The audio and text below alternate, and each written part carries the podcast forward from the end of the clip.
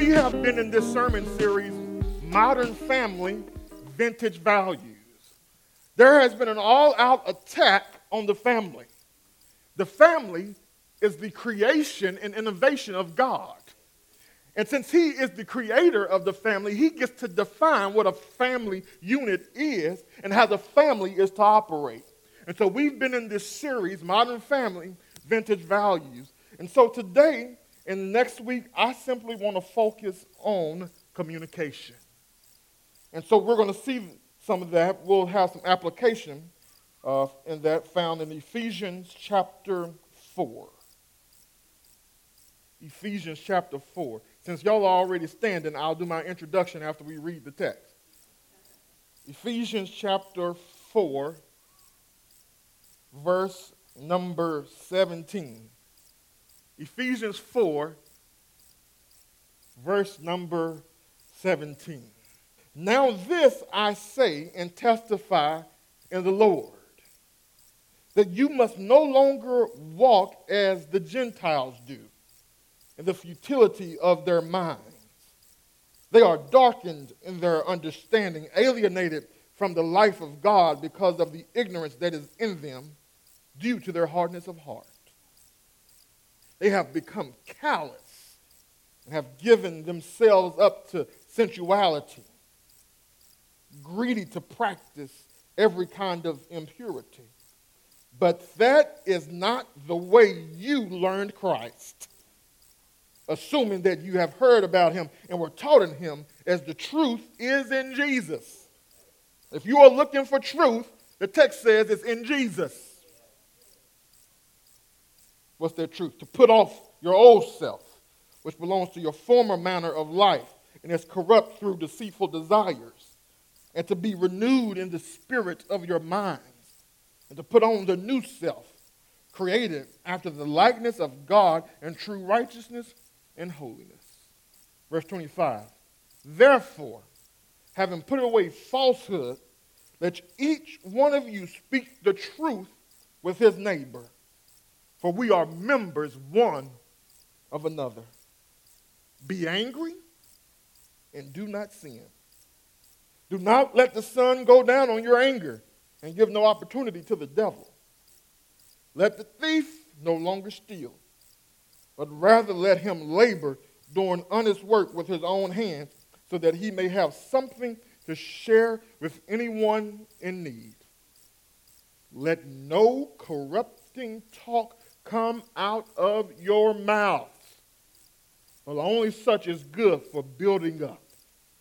That's fitting for the occasion, that he may give grace to those who hear.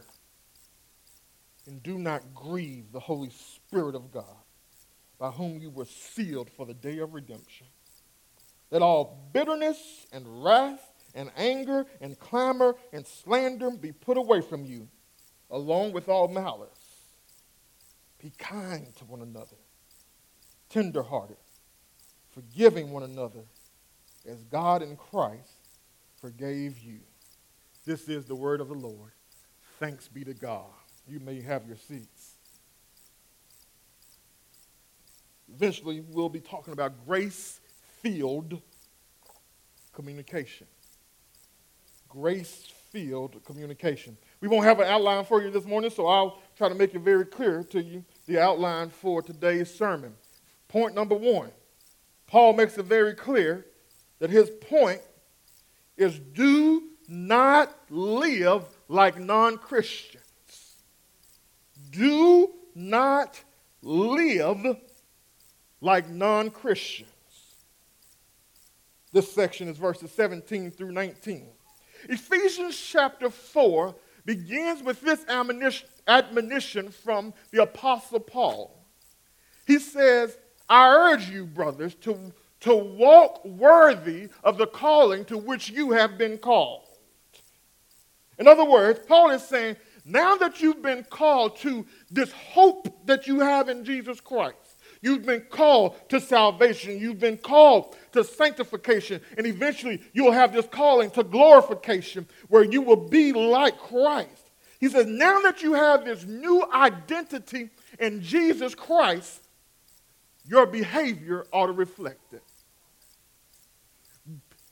You are, you are already new in Christ. You are already united in Christ. So therefore, be what you already are. Now, let me stop here and make something clear because our, our sermon text today has a lot of commands. Do this, don't do that, do this, and don't do that. And if we're not clear, we'll see Christianity or, or we'll see, we might perceive Paul to be a legalist or a moralist. What do you mean? Legalist. We may think uh, paint the Apostle Paul as a legalist because we'll think that if you just fulfill God's law, then you'll be right with God. That's legalism. Moralism is if you're just a good person, then you'll be pleasing to God or, or right with God. And Paul, nobody could call Paul a legalist or a moralist. Paul was, let me make up a word, a gracist. Paul believed that we are justified by faith alone, in Christ alone, for the glory of God alone. Four, before you can get to four, you still got to go through one, two, and three. Ephesians 1, Paul says, God has chosen you before the foundation of the world. Oh, that ought to made you shout right there. You ought to be running around here that God, you were on God's mind before he was on your mama's mind. That's how special you are to God, that he was on your mind before he ever said, let there be, he was thinking about you and how he was going to save your soul. Ephesians 1 talks about how God chose us before the foundation of the world. It talks about how we have now received redemption through Jesus Christ, the Son of God. Ephesians chapter 1 talks about how through the Holy Spirit it, we have now been sealed for the day of redemption. So this Trinitarian work in Ephesians chapter 1. And all he's doing there is talking about who we are and what God has done for us. Then in Ephesians 2, he begins with this. Now you were dead. I like Ephesians because 1, chapter 1 talks about God. Then Ephesians 2, he says, Now how you relate to God, you were dead in your transgressions and sins. You separated from God. But God. You, you have been saved by grace through faith. Nothing of your own, so nobody can boast. You've been saved by grace, and now you are the workmanship of Jesus Christ, the poiema. The, you are the, the, the master artwork of God through Jesus Christ. And then, so he talks about us individually in the first part of chapter 2, but then in the latter part of chapter 2, he talks about our corporate identity. The first part of chapter 2 deals with our individual identity. Second part deals with our corporate identity because he says there's no longer Jew or Gentile, but now you are one new man corporately, God has created this new creation, this new community called the church. And so now no longer be divided over Jew and Gentile distinctions, but be united over your oneness in Jesus Christ. In Ephesians 3, he talks about through the church, the glory of God should be manifested. Ephesians 1 through 3 deal with our identity, who we are. Now, Paul is going to transition chapters 4 through 6 of Ephesians, he moves from identity to, now this is how you live out that new identity, who you are. So Paul is never starting with commands, rules, or regulations. He always deals with this is who you are. Because of who you are, this is then how you live. This is completely different from very legalistic backgrounds because in, in legalistic type churches, they start with do this. Don't do that. Don't drink, don't smoke, don't cuss. That just sent all of us to hell. Quit playing. I know you got your vice. Uh-huh. I just didn't call it out.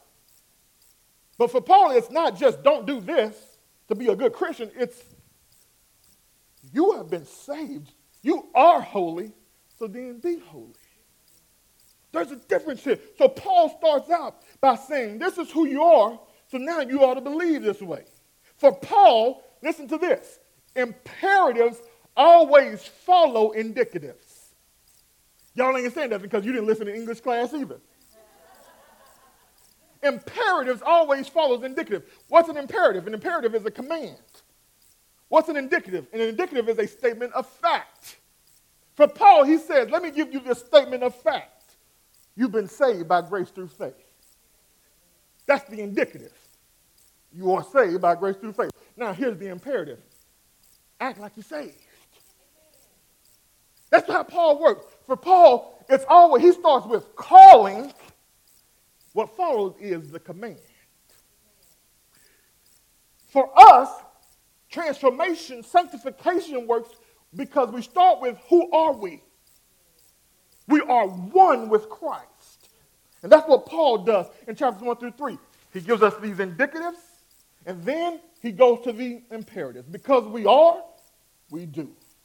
So, Paul, now, after confirming to the Ephesians their new identity in Christ, he says, This is how you should conduct yourself. And he starts with a negative command in chapter 4, verse 17. And he says, Now this I say and testify in the Lord, that you must no longer walk as the Gentiles do. The first question that a serious student of the text has to ask is, who are the Gentiles? And the reason you have to ask yourself this question is because in chapter 2, this is what Paul says. Verse 11, therefore, remember that at one time, you Gentiles in the flesh were separated from Christ. But now in Christ Jesus, you who are far off have been brought near by the blood of Christ. In chapter 2, Paul specifically calls these readers Gentiles that are now converted and are now members of the family of God. So, why would a couple of chapters before he called them Gentiles, and then in chapter 4 he says, now, don't be like Gentiles. That word Gentile comes from the Greek word ethne. Let's be, uh, let's be Greek together. Everybody say ethne. All right, now you know a new language. That's where we get our word ethnic from. So, that word ethne can be translated Gentile, but it is also translated nation, pagans, heathen. So Paul's admonition to his readers here is simply don't be like pagans. Don't be like heathens. In other words, don't live like non Christians in today's vernacular. Now, why would Paul tell them not to live like Gentiles or pagans? He starts out by saying, Let me share with you their depraved nature. He says they are futile in their minds. In other words, he says their minds are fixed on worthless things. Their minds are fixed on things that have nothing to do with God.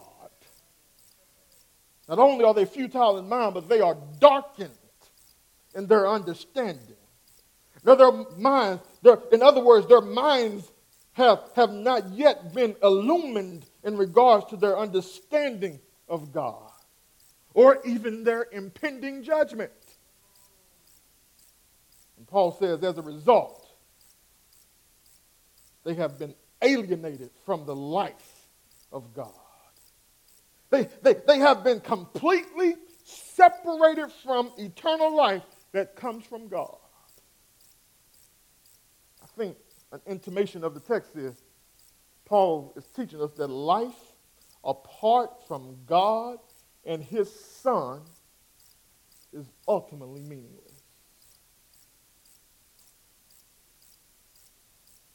Life apart from God and his Son is ultimately meaningless. Paul says you don't want to be like Gentiles because they, they, they are just ignorant because of their hardness of heart. Verse 19, he says, matter of fact, they have just become callous. In other words, they have become dead to feelings. They are no longer affected or convicted by their sin. They sin and if they don't feel anything. They continue in sin and they are not bothered one bit by what they are doing. And Paul says, because of their depraved nature, here are their practices. They've given themselves up to sensuality. The word sensuality means there's a lack of moral restraint. So Paul, he's talked about, he said, don't live like Gentiles because this is what Gentiles are like, or pagans or heathens are like. And he all of, all of a sudden in verse 20, he stopped and it's like he shouts out, but that is not the way you learned Christ.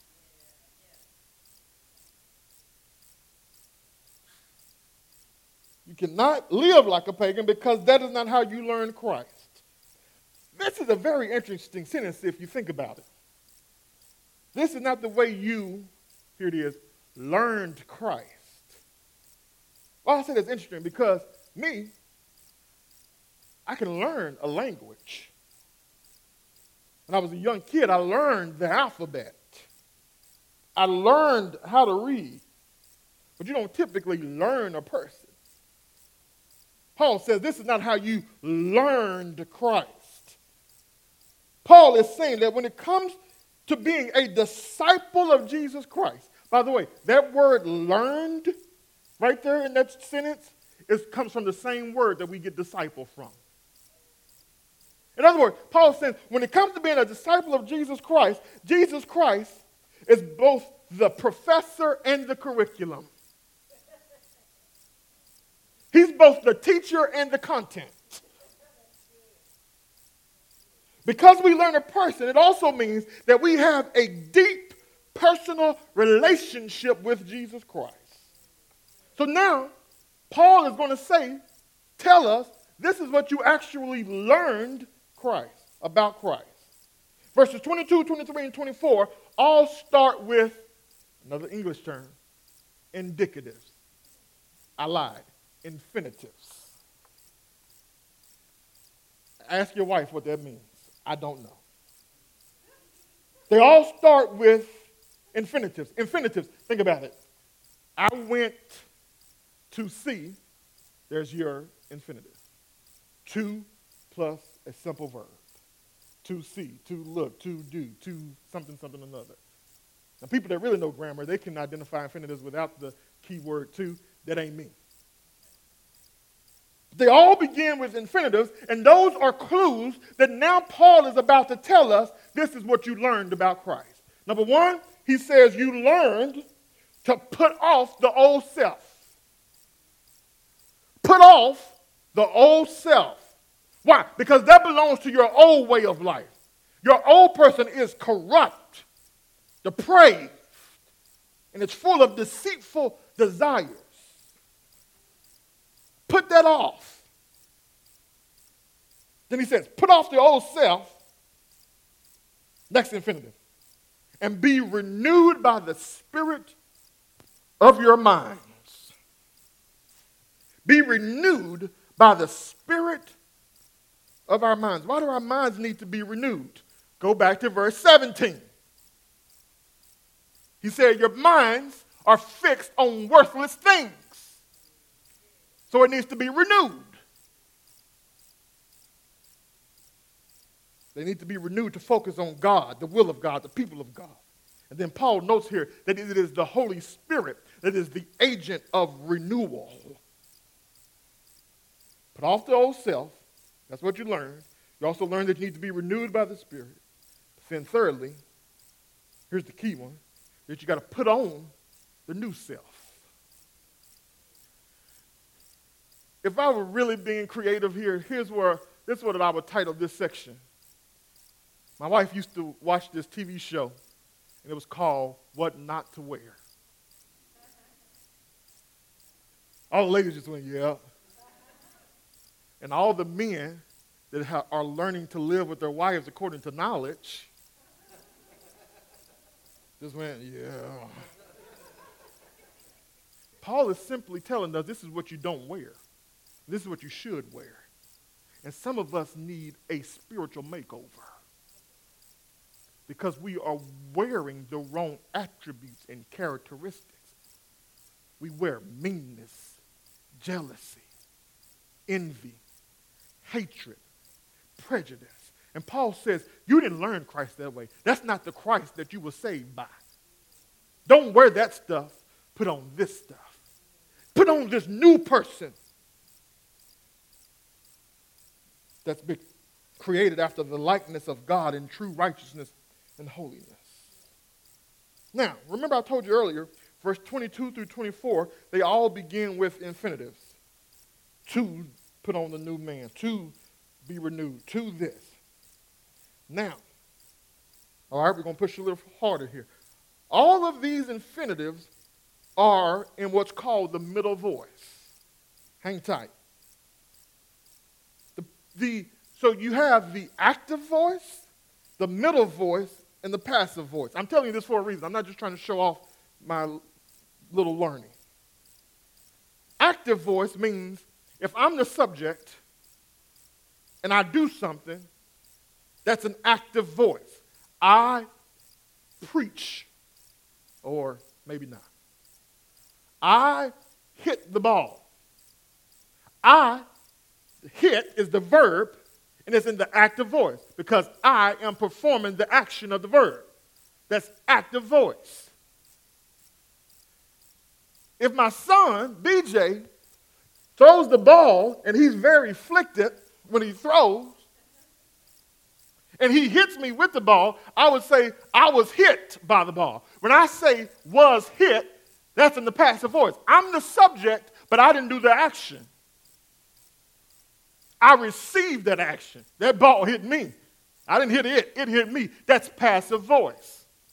So then the middle voice means that the subject performs the action for themselves. They receive some benefit from the action that's been performed. Put on the new self for yourself. Here's the point the fact that it's in the middle voice means that when it comes to sanctification, becoming more like Christ, we cooperate with the Holy Spirit in our sanctification. You don't realize that you just wandered into deep water. Because there is a big debate in the Christian world about whether we cooperate with the Holy Spirit or if our sanctification is all just the work of the Holy Spirit. It's a big deal. Now, let me stop and make something very clear. We do not cooperate when it comes to salvation. Salvation, church, is all a work of God from beginning to end. Ephesians 2 says we were dead in our trespasses and sins. What do dead people do? They just keep dying or decaying. A dead person cannot contribute to coming back to life. Why? Because they're dead. That's why salvation has to be all of God. God gives us the Holy Spirit, which is the breath of God. And when He puts the breath back in us, that which is dead comes to life. It is all of God. Now, once we come to life, once we are a new creation, now we are on this ongoing process for as long as we live to become more like Christ. We are being conformed, renewed, transformed into this, to the glory of God, to this image of Christ for as long as we live. It's a lifelong process. Now we've now we've gone from death to life. We are a new creation. We are a new man, and now we cooperate with the Holy Spirit. The Holy Spirit gives us the power to change. But we can, at that moment, begin to resist the work of the Holy Spirit within us. That's why we are commanded later on in Ephesians 5 to be filled with the Holy Spirit. What does fill mean? That means to be under the control of the Holy Spirit. Why would Paul command that for us unless there was this power to not be under the control? And so I'm trying to help you here because if you ever have this argument, no, when it comes to sanctification, not salvation, when it comes to sanctification, us becoming more like Christ, we cooperate with the Holy Spirit. The Holy Spirit is going to do his job. He's God. He, he's going to do what he does. But we have the power to not yield to the leading of the Holy Spirit because we there's still the remnants of this old man in us. We're still going to suffer with this sinful nature until we see Christ again. And so that sinful nature is always trying to get its way. That flesh in us, it's always trying to get its way. You, you are a walking civil war. I've told you that before. The flesh and the spirit are always fighting against one another. The flesh wants what it wants. The spirit wants what its God wants. And so the fact that those infinitives are in the middle voice means that we must cooperate with the Holy Spirit in our sanctification. Y'all saying, Brandon, I hear you. You've been preaching for 30 minutes and talked about and said that this sermon here was about modern family, vintage values. What does this have to do with marriage? Well, in verses 25 through 32, I just titled this section, Let's Get Practical. Let me just say this. Oftentimes, in our marriages, we behave more like pagans than we do children of God. If you were to go in some of our homes and hear some of the arguments, the fights, the battles that are going on, it looks like World War III. And we all claim to be believers in Jesus Christ. And Paul is saying, you are a follower of Christ. You did not learn Christ in that way, so don't love your wife in a way that is contradictory to Christ. Verse 25, what is the first thing he says? He says, number one, here's what the new self looks like. He says, verse 25, therefore, having put away falsehood, let each one of you speak the truth with his neighbor, for we are members of one another. Paul is going to do something for us here in verse 25 to 32. He's going to start off with a negative command, a positive command, and a reason for those commands. Watch 25. Negative. Put away falsehood. Positive. Speak truth. Reason. We're members of one another. We'll see that as we continue to go. In other words, Paul is simply saying, stop lying. Those who are followers of Jesus Christ should be known as truth tellers. Speak the truth with your neighbor, is what the Apostle Paul says here. Just so you know, every person in your family is your neighbor. Here's why truth matters because truth is the bedrock of trust.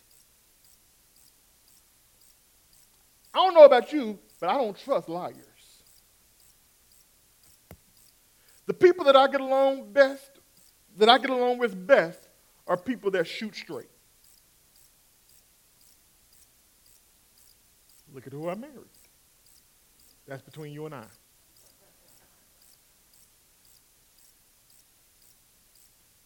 In our families, some of the reasons, maybe one of the reasons, that there's a lack of trust, whether it's between spouses, between parents and children, whomever, is because we don't tell the truth enough.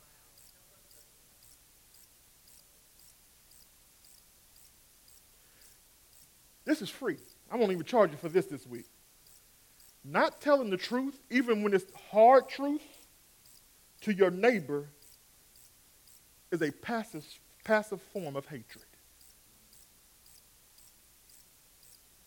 Bible says, speak the truth in love.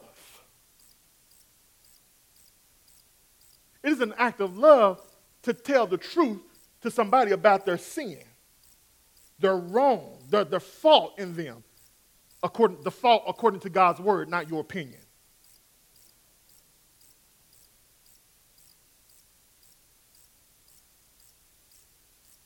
If you don't speak the truth in love, if your spouse is doing something that's uh, uh, uh, uh contrary to the word of God, and you don't tell, the, tell them the truth, that this is sin against their most holy God, it's a passive form of hatred.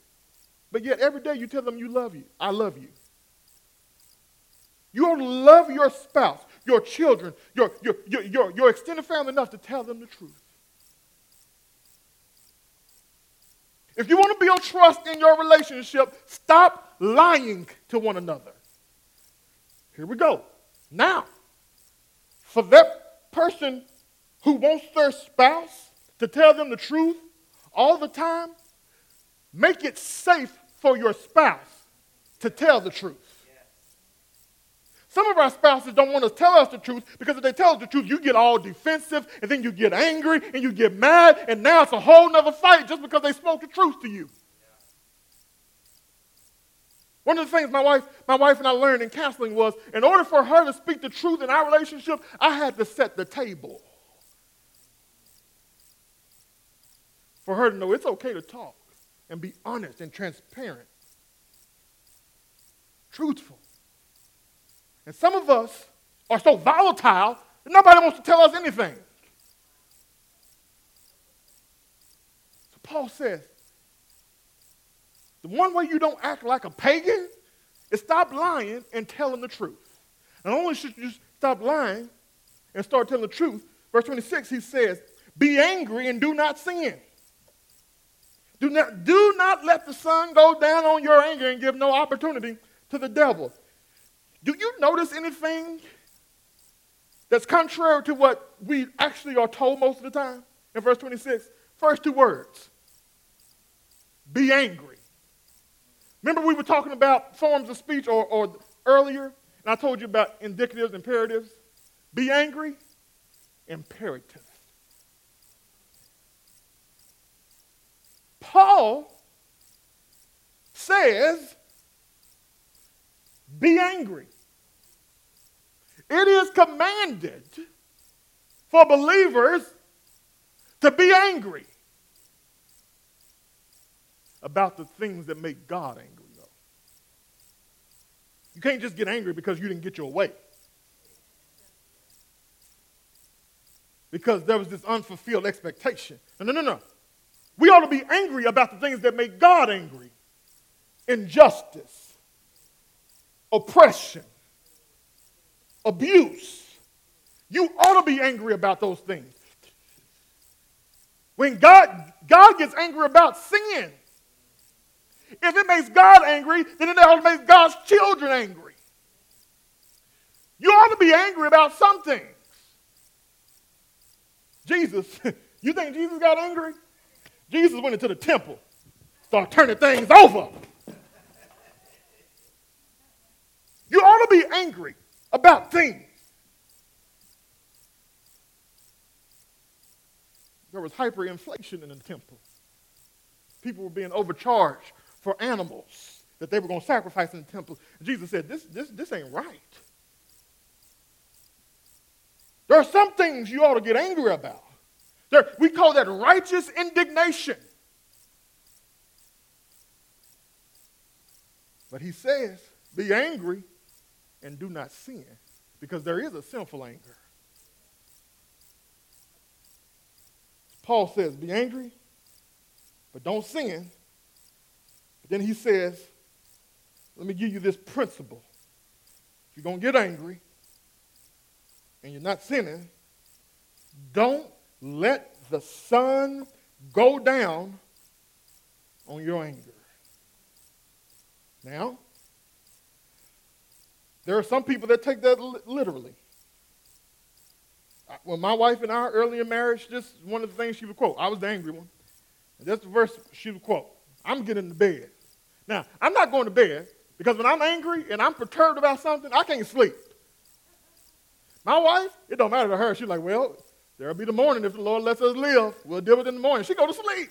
And I'm like, how you sleep and we ain't cool right now? My body tired. I'm angry. My wife tell me, don't let that, don't remember the God's word says, don't, don't let the sun go down on your wrath. Now, some people take it literally. Most biblical scholars say this is more of a principle. Don't let your anger linger. For some of us, we may have to apply it literally. But he's given us a principle here. Your anger should not linger, it should, should be ongoing. deal with your issues. Now, there are times where you do start feeling some type of way. You are in your emotions. We are emotional people. God gave us our emotions. So there are some times where I, I feel myself, uh, I'm feeling defensive. I, I'm feeling myself starting to get upset. I'm getting angry. And so my wife and I know now, look, I need time out. Let me, let me go get myself together so I can act like an, an adult and make sure you feel safe when we have this conversation because we're going to have this conversation. But I'm aware that I'm, I'm starting to get angry.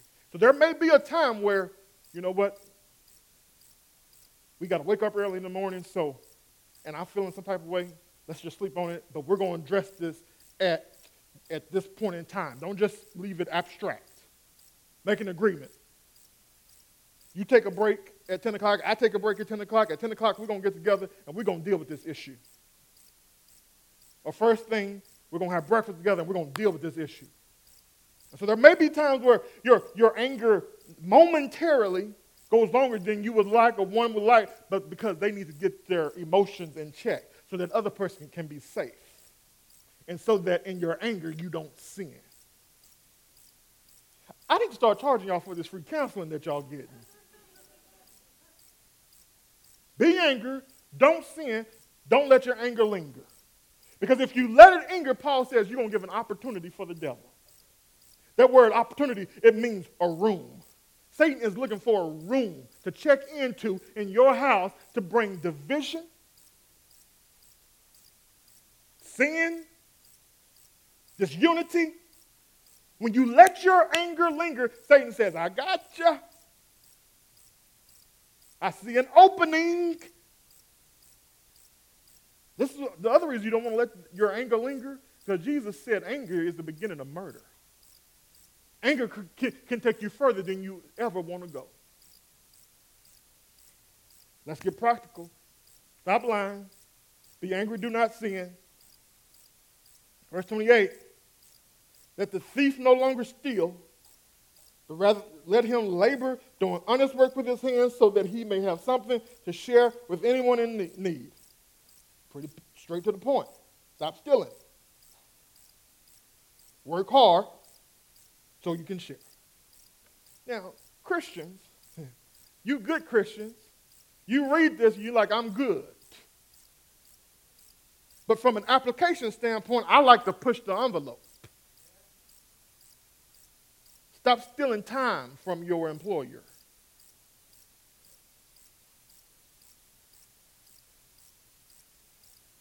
I have this, this one individual that I know he works in a um, mm, environment where he or she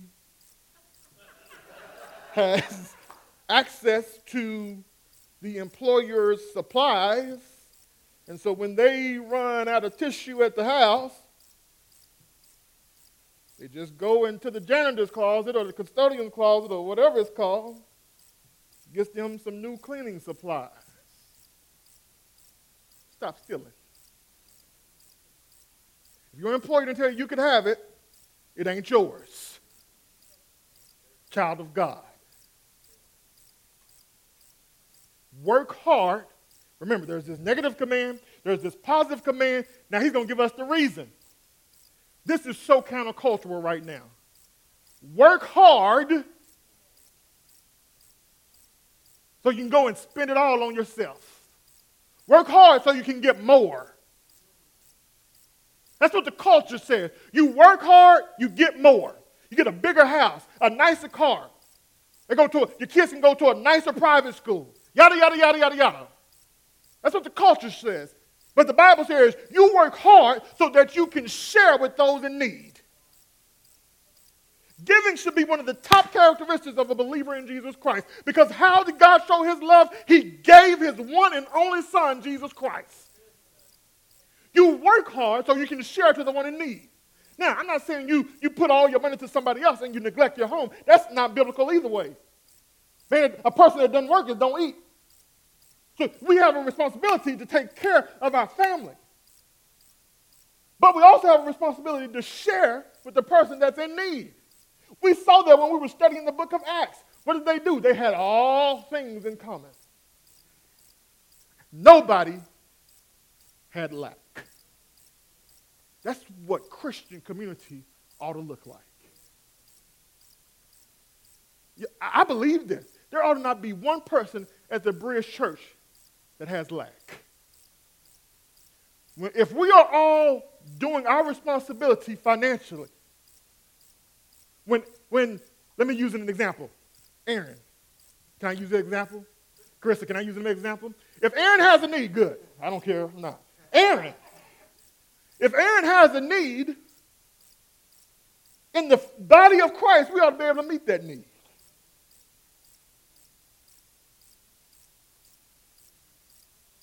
All right, we got to go. Y'all enjoying this too much. Verse 29 Let no corrupting talk come out of your mouths. Only such is good for building up as fits the occasion, that it may give grace to those who hear. That word corrupting means rotten. Rotten. Let no rotten talk come out of your mouth. None of us like anything rotten. If I see a speck of black on my banana, I don't want to touch it. I just give it to BJ. Ha!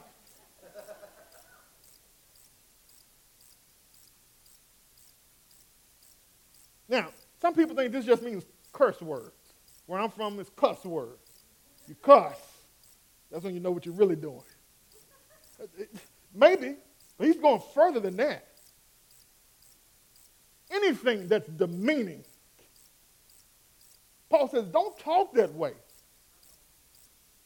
I am so amazed at how Christian people, Christian spouses, can talk to one another when they are upset.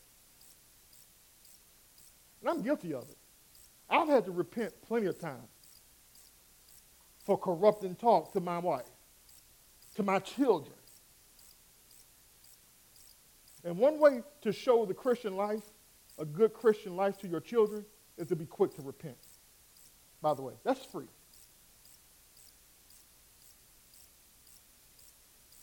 I don't care how heated it is. If you get to the point to where you're going to start saying nasty, mean, and ugly things, hush and say, I'll be back.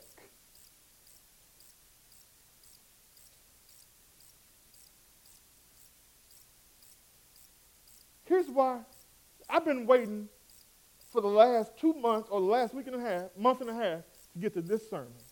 Most issues in families boil down to communication. We just don't know how to talk to one another. Or simply, for some families, you just don't talk to one another. You only say, if you're not going to say something that's going to build your spouse up, your child up, it shouldn't come out of your mouth.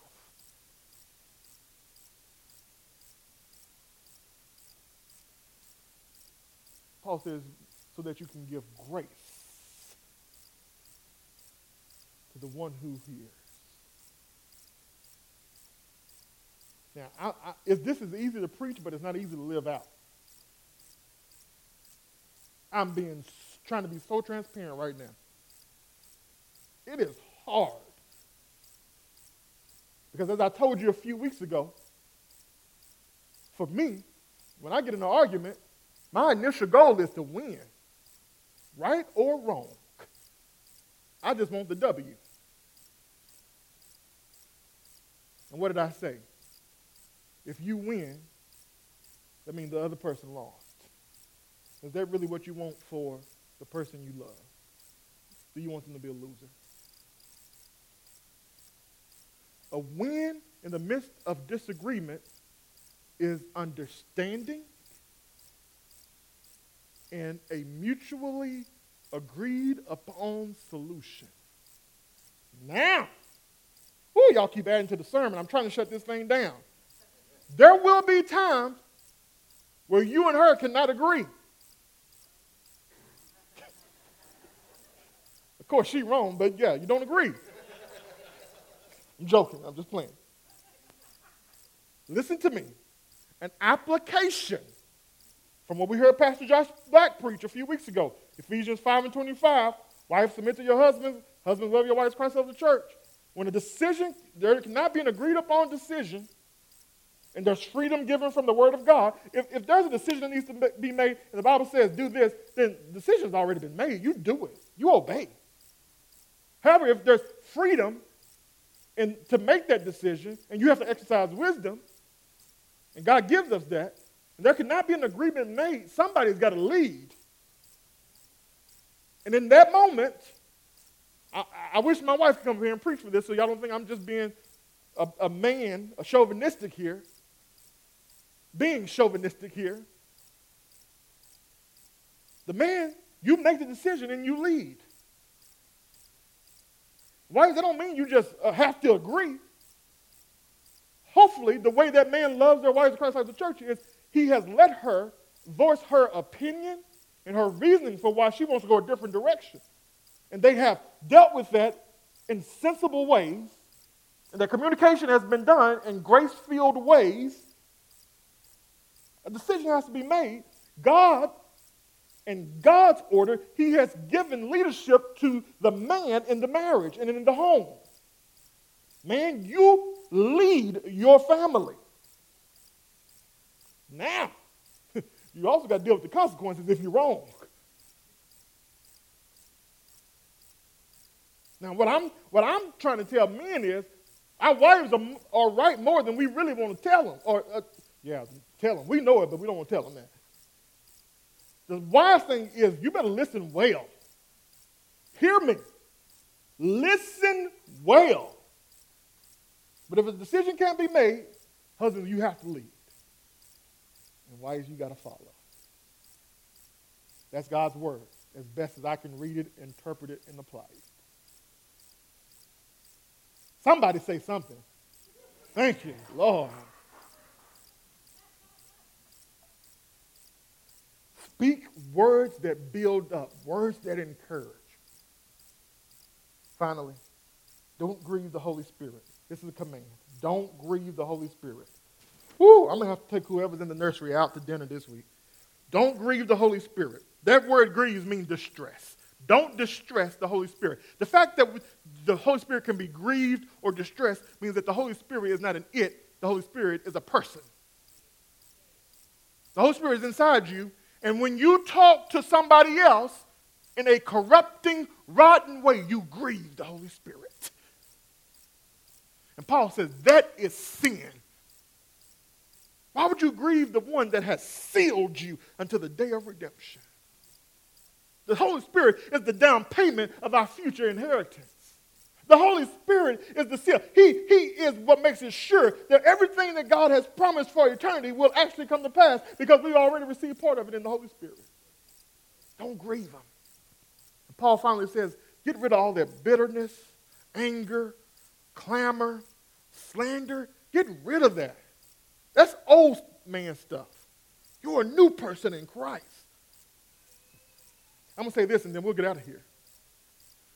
Many of you some of you, hopefully not many of you, refuse to deal with issues in your family. Unresolved issues, unresolved anger leads to resentment, anger, bitterness. I'm working with a couple right now. One of the spouses like, I'm struggling. I, don't, I can't even say if I love my spouse right now. I told him you love him. You, you don't like him very much at all. There's resentment, there's bitterness, there's anger because all they do when they argue, they're trying to win. Here's what happens. I'm gonna give you this is this is some more free counseling, and we're gonna stand up and leave. When you are having a disagreement with someone, but since this is a family series, we'll say with someone in your family. You should not speak until they have finished speaking. I'm going to let that sit for a second.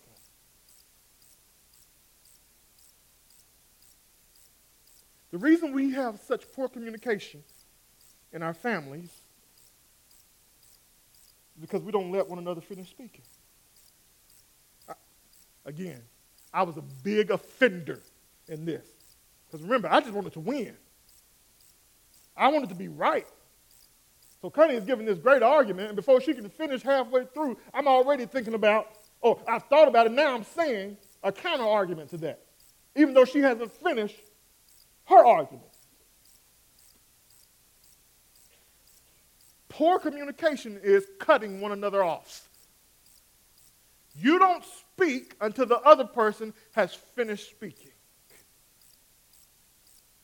Remember, the goal is to understand and be understood. One way you understand is not while they're talking, you start thinking of all the ways you're going to argue against them. That's not active listening. You're always trying to say, what are we really arguing about? Because one of the 90% of the things my wife and I have argued about, we have not been arguing about. That makes no sense, right? Exactly. We started arguing about, I thought we were arguing about whether we should have fried fish or baked fish. And the problem is, I never cook fish. That was a poor example, but you get what I'm saying. How many times have you thought you were arguing about something to realize, wait a minute, we're talking about two different things right now? Because you haven't been listening. And the goal is always, what is really hurting my loved one? What are they really concerned about? I'm always trying to go beyond the surface. We are complicated people. And it's always, we're always continuing. I'm always continuing trying to peel back the onion. I got a lot of layers to my onion. I'm always trying to peel back and say, what is really hurting my wife right now? Why is she really disturbed and upset right now? Now we get into loving your wives as Christ loved the church. Now, some of you, there's been a lot of hurt and a lot of pain in your family. Paul says this, and I'm done forgive. Now, forgiveness is not just sweeping something under the rug. No, no, no, no, no, no, no. Forgiveness is dealing with the issue, confession of sin, repentance. And now I'm canceling the debt that that person owes me because they wronged me. Let's stand.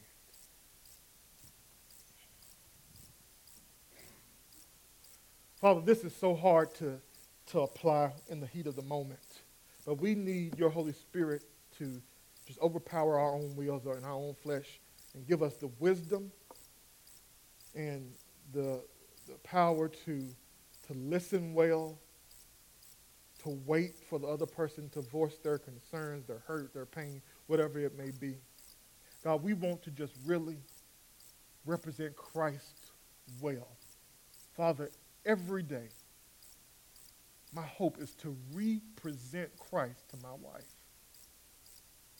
God, I, I oftentimes fail and don't do that. There are many more in this room that share that.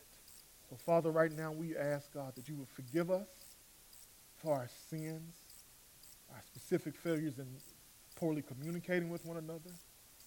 We, God, pray, we pray right now that there will be some truthful, authentic, loving, gentle, but necessary conversation in families where you will be glorified, Christ will be honored, the individuals, there will be dignity that's affirmed.